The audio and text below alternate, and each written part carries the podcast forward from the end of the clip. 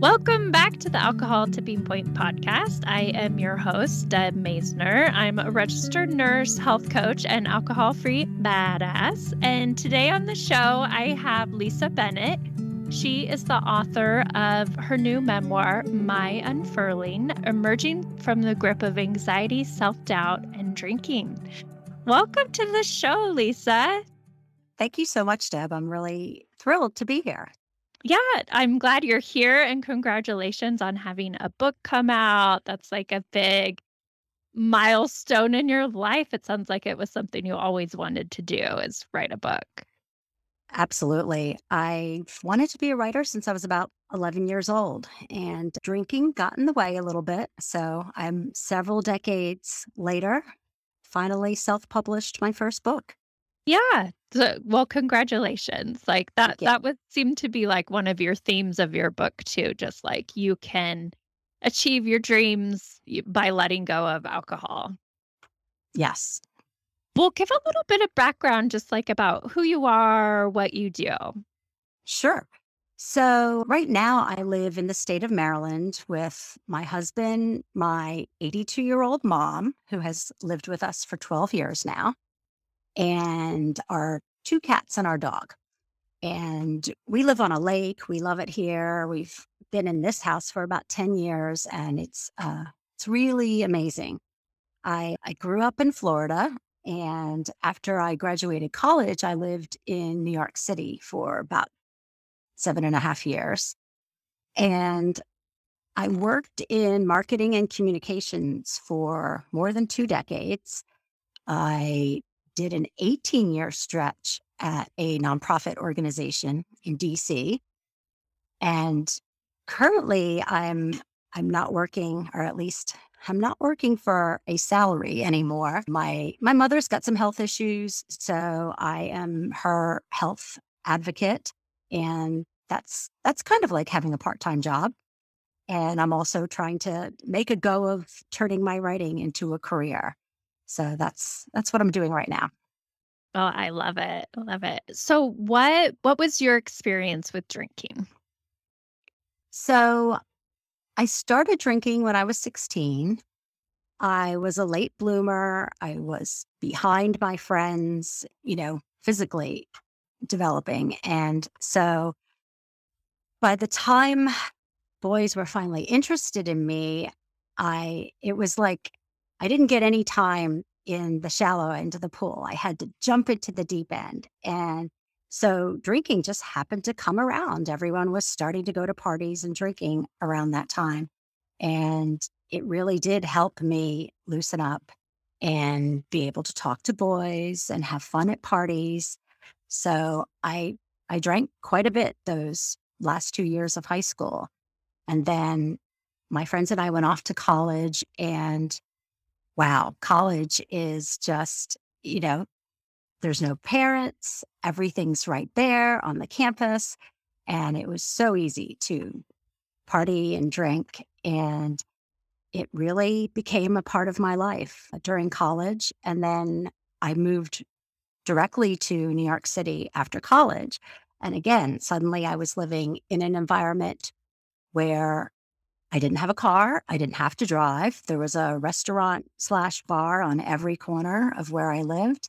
And there were cabs and subways. And again, it was so easy to drink at least several times a week.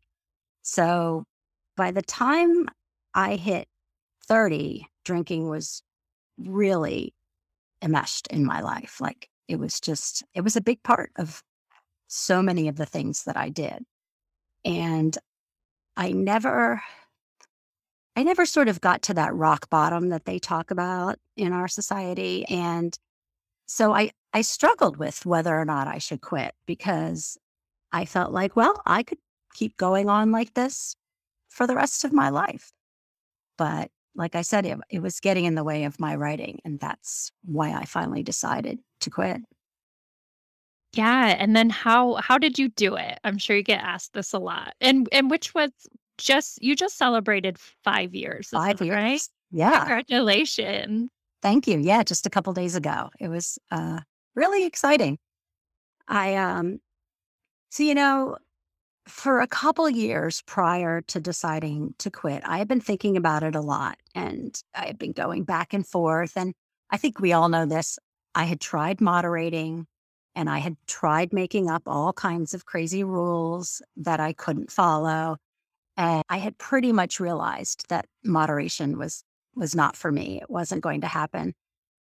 And then one day I read this piece and it just lit that fire under me that I needed. I had I had started a blog the year before and I was going really good at first and then you know, after a couple months I was hardly posting on it at all. And I just I knew that if I wanted to do my kind of writing for myself that I was going to have to quit. And so when I did quit five years ago, I, I was I was pretty determined by that point. And I was 51 and I didn't feel like I had a whole lot more time to go back and forth and back and forth about it in my head anymore. I, I just I just wanted to do it. So I listened to a ton of podcasts and and there were a lot fewer of them back then. And I read a lot of books and read a lot of blogs and just sort of immersed myself in what was then sort of an, an early emerging sobriety community online. It's in the last five years, it's just exploded, which is exciting because there's so many more resources now for people and there's so many other ways of quitting, lots of programs and 30 day challenges online that weren't there when I first quit. And I made the decision not to go to AA and like I said, there, there weren't as many alternatives back then. I did go to a couple refuge recovery meetings and that didn't that didn't fit right. So I, I kind of I mean I say I did it myself, but like I said, without all the podcasts and the blogs and the books, I don't think I could have done it on my own. Yeah. And having gotten to the decision that you're like, I'm not going to moderate, like, I'm done. I think people kind of live in that. Am I done or not? Like, uh, like still looking for that magic moderation pill for a long time. And, and once you know, like, you're done, done, then it becomes a little bit easier. Still hard, but what was, I mean, just because I'm curious and I haven't been to one, what, what was was it refuge recovery you said you went to? hmm What was that like? So I, I think I'm using the right term. I think it might have been renamed since then. Yeah. Uh, I think one branch of it is Dharma recovery and one is refuge. Just for people who don't know, what is that? So it a lot of the meeting was meditating, which which appealed to me. So I I I just remember the first time I went and you know, we talked a little bit, but then we were all going to sit there and meditate for a long time and there were people who were getting up and going outside to take phone calls and then like coming back in and slamming the door. And it was, it was very distracting. So I, I tried one more time and and it it wasn't for me. And I and I do still meditate, but I'm I'm very easily distracted. So Yeah. Yeah. Well, thanks for sharing. I was just curious. I know that we have one around here and just like hearing about alternatives. So you you made the decision, you immersed yourself in like new modern recovery as it was happening. And and here you are 5 years out. And then you decided to write a book, which it yeah, sounds like you had that had been brewing since you were 11. yes, I actually wrote my first quote unquote book when I was 11 years old. I had little drawings that went with it, and my mom photocopied it at work and gave it to people that she worked with. She was really proud of me. So, yeah, I was a creative writing major at college, and I started my first novel while I was in college. I originally thought I was going to be a fiction writer. And then, you know, I partied my way through college. And afterwards, I, I was very ill prepared when I left college to get a job that might actually help foster my writing career. I hadn't I hadn't written for the school paper or the literary magazine. I hadn't done any of those things that might better prepare me for a career in writing. So I went into communications and marketing, and I did do a lot of writing for my employers, just not my own writing. And by the time I quit, I I was really hungry. I was like, you know, this is it. I'm in my 50s now. Like I I've got to start writing.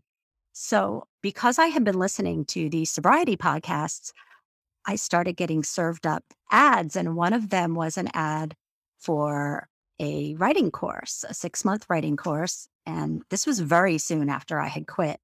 And I looked into it and I decided to to take this course. And it, it's not offered anymore, but the purpose of it was to develop a book proposal. So it was a six month course. And at the end of the course, you would have this proposal that you could send to agents um, to try to get yourself signed with an agent. And I got really great feedback from the woman who taught the course. And I, I felt pretty good that I had produced like the best quality book proposal I could. But it was still really early in my sobriety. I had you know, by the end of the course, I had just hit my first year and I did not feel confident enough that I could go around and do podcasts like this and talk about my experience. I really wasn't ready. So I I put that book on the shelf and or that book proposal on the shelf and went about living my life and figuring out who I was in sobriety. And then the pandemic hit. And in September of 2020, I wasn't working anymore. And I was like, well, when am I going to get this chance again? Like, I should take that book back up and start working on it. So I changed the concept a little bit. It wasn't originally just a straightforward memoir, which it is now. And I started working on it, and it, it literally took me 19 months to write, edit, and self-publish. But now it's out and it's it's great timing because I think now that I'm 5 years sober, I'm much more confident talking about the issues that I cover in the book. Yeah. Well, one of the most heartbreaking stories in your book was about your friend that passed away. Can are would you like to share a little bit about her story? Sure. And I did change everyone's names in the book, mm-hmm. just out of, you know, consideration for everyone who appears in the book, because a lot of friends and family appear in the book. Sure. And this was a friend that I met in my late bloomer years. She was also a late bloomer, and her name is Shannon in the book. And we we were both, I call us glorious dorks. We we just liked really silly, goofy things, and she would draw me pictures. We would pass each other drawings in class at school. And we formed a really important bond around starting around the age of 12. And so we were part of a tight knit group of friends and we all stayed friends for decades. And I, we all were, you know, we were all pretty enthusiastic drinkers. And so it it took a while to notice that that she had a problem and didn't really become obvious, I would say, until late 30s, early 40s. And she just she really struggled and and it was hard because she didn't want help. She didn't want to reach out for help. And I always let her know that I was there whenever she was ready to talk about it. But she had a really hard time talking about anything that she felt would make her look weak. And mm. so it was it was it was really painful to see. We eventually our friendship became really strained toward the end because she wanted me to confirm that everything else in her life was the f- causing her problems, everything but her own behavior. And it it became really difficult to talk with her. We we weren't in communication very much when she passed away. And she passed away right before the pandemic hit. So it was it was kind of a double whammy. Yeah, and it, and she passed away related to alcohol. Well, she ended up overdosing, but okay. I I believe that the alcohol put her in a vulnerable position so that she ended up in in the position that she could possibly overdose. Do you think like seeing having someone close to you who was further along in their alcohol Mhm. disorder, it I mean, and I guess we do it with anybody whether they're close to us or not, but in a way like when we compare ourselves to other people like then it doesn't seem so bad. Like our own drinking is okay. Did you find yourself doing that? Absolutely. And I don't think I've ever met anyone who's struggled even a little bit with drinking who doesn't do that. I mean, even she did that herself and said, Well, I have this friend who, you know, does X, Y, and Z. And I think we all have a tendency to do it. And I, I do think it was hard because because I never experienced I never got a DUI, I never got fired from a job. I, you know, I I didn't have any of those really bad experiences. So it was I don't want to say easy, but for lack of a better word, it was it was easy for years and years and years for me to just sweep it under the rug and say, well, I'm, you know, my problem's not that bad. So I like to drink and my friends all like to drink and, you know, that's what you do and you go out for a nice dinner or you celebrate something or you've had a rough day at work. And it almost made it harder to quit because my life wasn't falling apart. Yeah. Yeah, I think that is so common for a lot of people. I I know that I will do that. I know I mean, we just can't help but compare our journey to others. Yeah. Well, what would you say to anyone who's looking to change their drinking? So the first thing I would say takes off from what we were just saying, which is that even if your life is not falling apart, you can really benefit from quitting. I I just I can't even explain how my life has changed and unfolded in these 5 years. There there's so much waiting for you in sobriety, even if you aren't in an urgent, you know, circumstance. There's there's still so much to be gained from removing alcohol from your life. The other thing I would say, and and I'm a writer, so of course I'm going to tell people that that writing is is this amazing thing to do, but I, I don't think you have to be a writer to benefit from journaling or I know some people because I was never much of a journalist when I was a kid. I I would start a journal and or a diary and write in it for a couple weeks and then toss it in the closet. So I know that that that sometimes scares people off, but if you can just get those thoughts out of your head, because so much of us live in our head and we're thinking, well, what if I just only drank on the weekends? Or what if I, and we've got all this stuff going on in our heads. And if, if you can just get it out and get it down on paper or onto a file on your computer or even the notes on your phone, I think it helps to get a handle on what you're going through when you get it out of your head. At one point, when I was still on the fence, I created these five questions and I sat down and, and answered them. And then once I had been sober for a little while, I, I went back and elaborated on them and actually posted it on my blog. And I found it very instructive to to ask myself, um, like, why did I start drinking? Why did I keep drinking? What reasons might exist for me to try moderating yet again? And what reasons existed for just quitting entirely? So I would highly recommend doing some form of writing. And the last thing I would say relates to my friend Shannon. I, I would say that our society often tells us that asking for help is a sign of weakness. It means that we're soft. And that is just not the case. And I, can't think, I can't imagine a world where where people didn't need each other and and didn't need the guidance and help of of people who knew things and had been through things that we don't know or haven't experienced yet.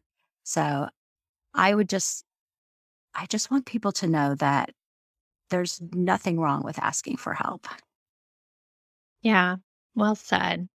I like I I like to tell people about journaling. It's it's like when you're doing a math problem. I mean, unless you're Rain Man, you can't really do it in your head. Like you have Mhm. to write it down to get Mhm. to work it out, to work out the solution. And that's what journaling is like or can be like for you.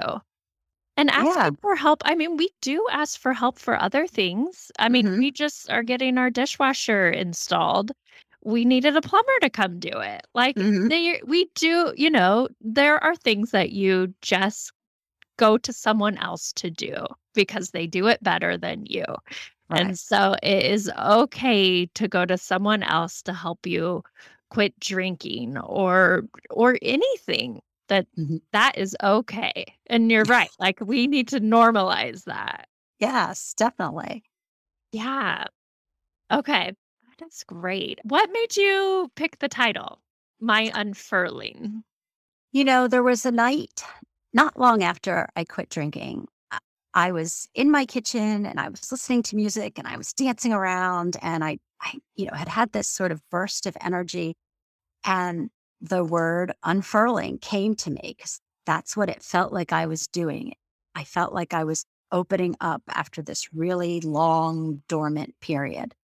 And that title just stuck with me when I when I first wrote when I wrote the book proposal for my first version of the book. I I didn't use that at all in the title. And I it just it wouldn't go away. And when I when I did sit down to write this version of the book, um, it just so naturally the the metaphor of a, a plant or a flower opening up and unfurling, it just fit in so nicely with the story that I was trying to tell. So I was actually really I'm a huge fan of analogies and metaphors, and uh, I was really pleased with how it turned out. Oh, me too. I'm a huge fan of analogies and metaphors too, especially Yeah. when it comes to drinking or changing your life. Yes. Well, you you said how sobriety opens up time, energy, and mind space. What were some of the other benefits or uh, ongoing benefits of these last five years? How has your life changed? So that's one thing that I do want people to realize is that it eventually becomes about so much more than just quitting drinking. It's it's not just about not putting a substance in your body and then counting the number of days that you successfully do that. It's about personal development and emotional growth. There's a lot of emotional growth that gets stunted while you're drinking because you're you're leaning on the alcohol to take away the stress and all the other things that you lean on it for. So suddenly you're doing a lot of growth that that you didn't get to do and you're also exploring other areas that you again you didn't really have the time or space or energy to think about so to to use another metaphor it, it's like alcohol is is this locked door and once you get it open there's this whole other wing of your life that you get to explore and there are other doors there too. There we find that there are other things like food or shopping or TV and phone use and all all these other things that are also just waiting in the wings to take over for alcohol. And you have to learn how to not just then lean on them as well. I've had a, lifelong love hate relationship with television, and I write a lot about media in the book. I'm a little obsessed with pop culture and celebrities and TV. And yeah, sometimes a little it's a bit much. So it it's a really if you if you accept it it's a really fascinating journey and it can help you it can help you learn so much about yourself Yeah, I agree. It's just, I've never, I mean, in these conversations that I've had, like the amount of transformation that people go through after giving up alcohol, like it's, it's amazing. Just removing that substance from your life uh, Mhm. changes so much. I mean, I love it. Okay. What else should we talk about? What else is in your life and on your mind for our listeners? So, so self-doubt is in the subtitle and that's one of the things that I've I've struggled with since a young age and so again, I think that alcohol gets in the way of building authentic self-confidence. And again, you just lean on the alcohol and let that create the confidence for you. So in the course of of quitting drinking, I've really pushed myself to do things that are new and different and challenging. And I mean, I don't I don't push myself too hard in, into places where I'm really uncomfortable, but I, but I've had to get used to a little bit of discomfort. And so one thing I talk about in uh, the book is about physical movement and exercise, which is something that I had put aside for years. And it's scary, you know, going to the gym for the first time. I just started doing indoor cycling or spin class. I had always like had no desire to do that. And there's a gym really close to me and I I started doing spin and I it turns out I really like it. But that first time I had to walk in there, I was terrified. And I I believe that by doing things that scare us and then we do them and we realize, wow, that I mean it was a little scary, but it wasn't that hard after all. That helps us build confidence. And I was missing out on that for a long a long period of time. Yeah, d- uh, that's such a good point. Like you, because we have numbed ourselves or used something else to not feel those feelings. When you force yourself to go do something new, it can feel scary, but you're right. Like you get such a boost of confidence after you do it. Like I just learned to ski this year. Oh, oh wow. And I was so scared. I'm still kind of scared, honestly, of the chairlift, but but Mhm. But I was like, if I can quit drinking, I can do anything, right? Yeah. Yeah. Oh my goodness. Skiing would scare me too. But it's kind of a thrill. Yeah. Well, one of the other parts of your title is about anxiety. hmm How how are you managing your anxiety now? How has that changed? So I've always been really anxious. I have I have a fear of death and I have a whole collection of OCD tendencies and I take after my mom in this regard. And uh, I it's something I've really struggled with since since I was a kid. And I've meditating has helped a lot. Getting the alcohol out of my system has helped. I think people don't we think of it as an anti-anxiety drug, but it's really not. So, but I, the meditating in particular has helped me with learning to be in the moment and not like think like, oh, well, what if this happens? And then what if that happens? And and you know, just catastrophizing. And or reliving something where I think I just said the stupidest thing and then I relive it again and again and again in my head. And so meditating has helped me learn how to breathe and stop and reject those thoughts and and stay in the moment.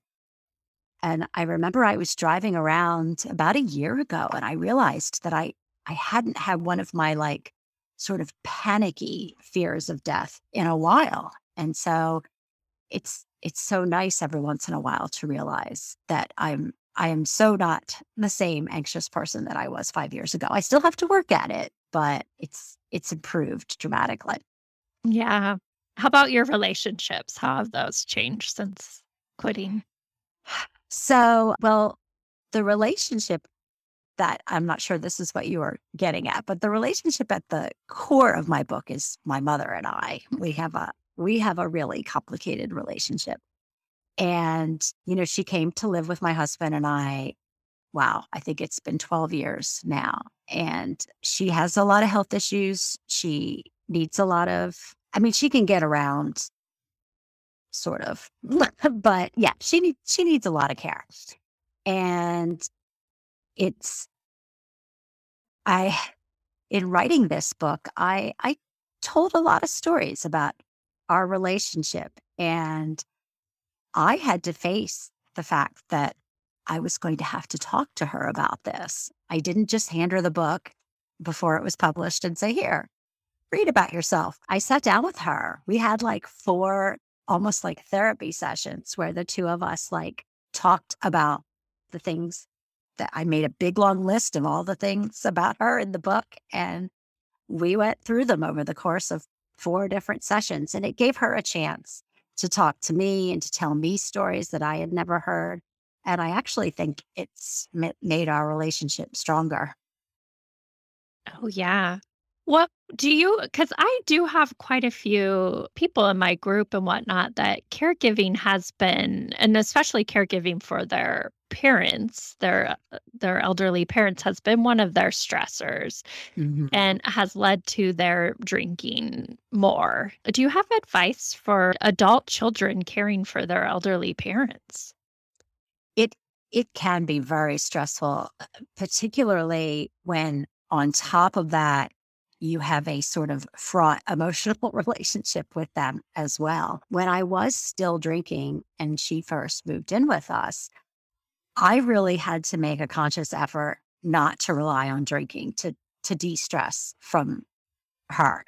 And I got in the habit of going to the gym for like really long periods. I belonged to a gym at that time that had like a pool and a steam room. And I would just go and work out and swim and do the steam room for like, I'd be gone for like an hour and a half. So I, I think it really, like, if you have a parent and you're under that kind of stress, you really do have to make a concerted effort to find ways other than drinking, whether it's even just getting outside for a walk. You have to prioritize your own mental and physical health. I mean, I still I still struggle sometimes to schedule my own doctor's appointments because I'm so busy scheduling her doctor's appointments and she's on dialysis so I have to take her to and from dialysis 3 times a week so that already eats up a lot of the week and I'm I'm making an effort right now but I have to push myself. Um, I told myself this spring I was going to finally see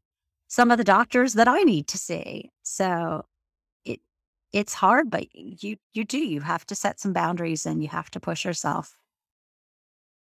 Yeah, and schedule time to take care of yourself. Put that oxygen mask on first. Mhm. I mean, it could Right. apply to taking care of your elderly parent or your children. Very, very good point. Okay. Yes. Well, what are your plans for the future?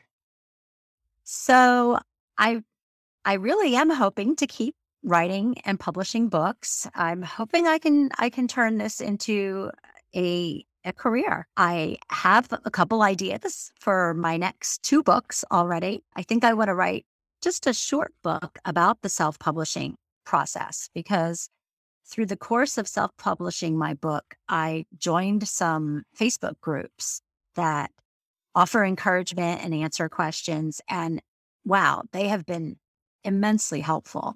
And I've it's made me realize how many people are out there who have stories to tell and they want to tell them and they want to self-publish and they don't know they don't have the first clue where to start.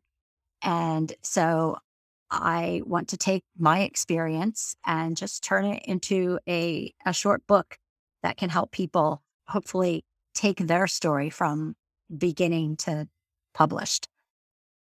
That's my next book, and then I already have an idea for my third book. Oh, that's great. So, books on the way. Will your third book be nonfiction or fiction? It will probably be nonfiction, but you know, last year, for the first time in a really long time, I got interested in writing fiction again. And I I took the opportunity of having a blog anyway, and I published a it was like a six part, very long short story on my blog. And yeah, it was the first time I had written fiction in a long time. And I, one of my fiction weaknesses was always writing dialogue. I, hated, I loved writing descriptions, but I hated writing dialogue. So I purposely challenged myself to write a short story that was almost all dialogue. So I don't know how successful I was, but I had a blast doing it. And hopefully I will get back to writing fiction as well. Yeah. And, I mean, it does seem like people, when they quit drinking, they go back to like what their childhood dreams were. so neat. Yeah. Well, how, how can someone find you and find your book? So my website is Lisa May, M A Y, like the month, Bennett, Bennett with two N's and two T's. So lisamaybennett.com is my author website. And I have a whole bunch of links on there um, to buy the book through Amazon or Barnes and Noble or Apple or Google, whoever you prefer. And um, that way you can learn a little bit little bit more about the book. You can check out my blog from my website. I link to a couple of my blog posts. And I also have an email newsletter that you could sign up for there. So that's probably a good place to start. Great. Yeah. And I'll put that in the show notes. Great. Thank you. Well, yeah. Thank you so much for coming on the show and sharing your story and and some of your advice. I really appreciate it. It was nice to meet you. Nice to meet you too. Thank you so much for listening to this episode of the Alcohol Tipping Point podcast. Please share and review the show so you can help other people too.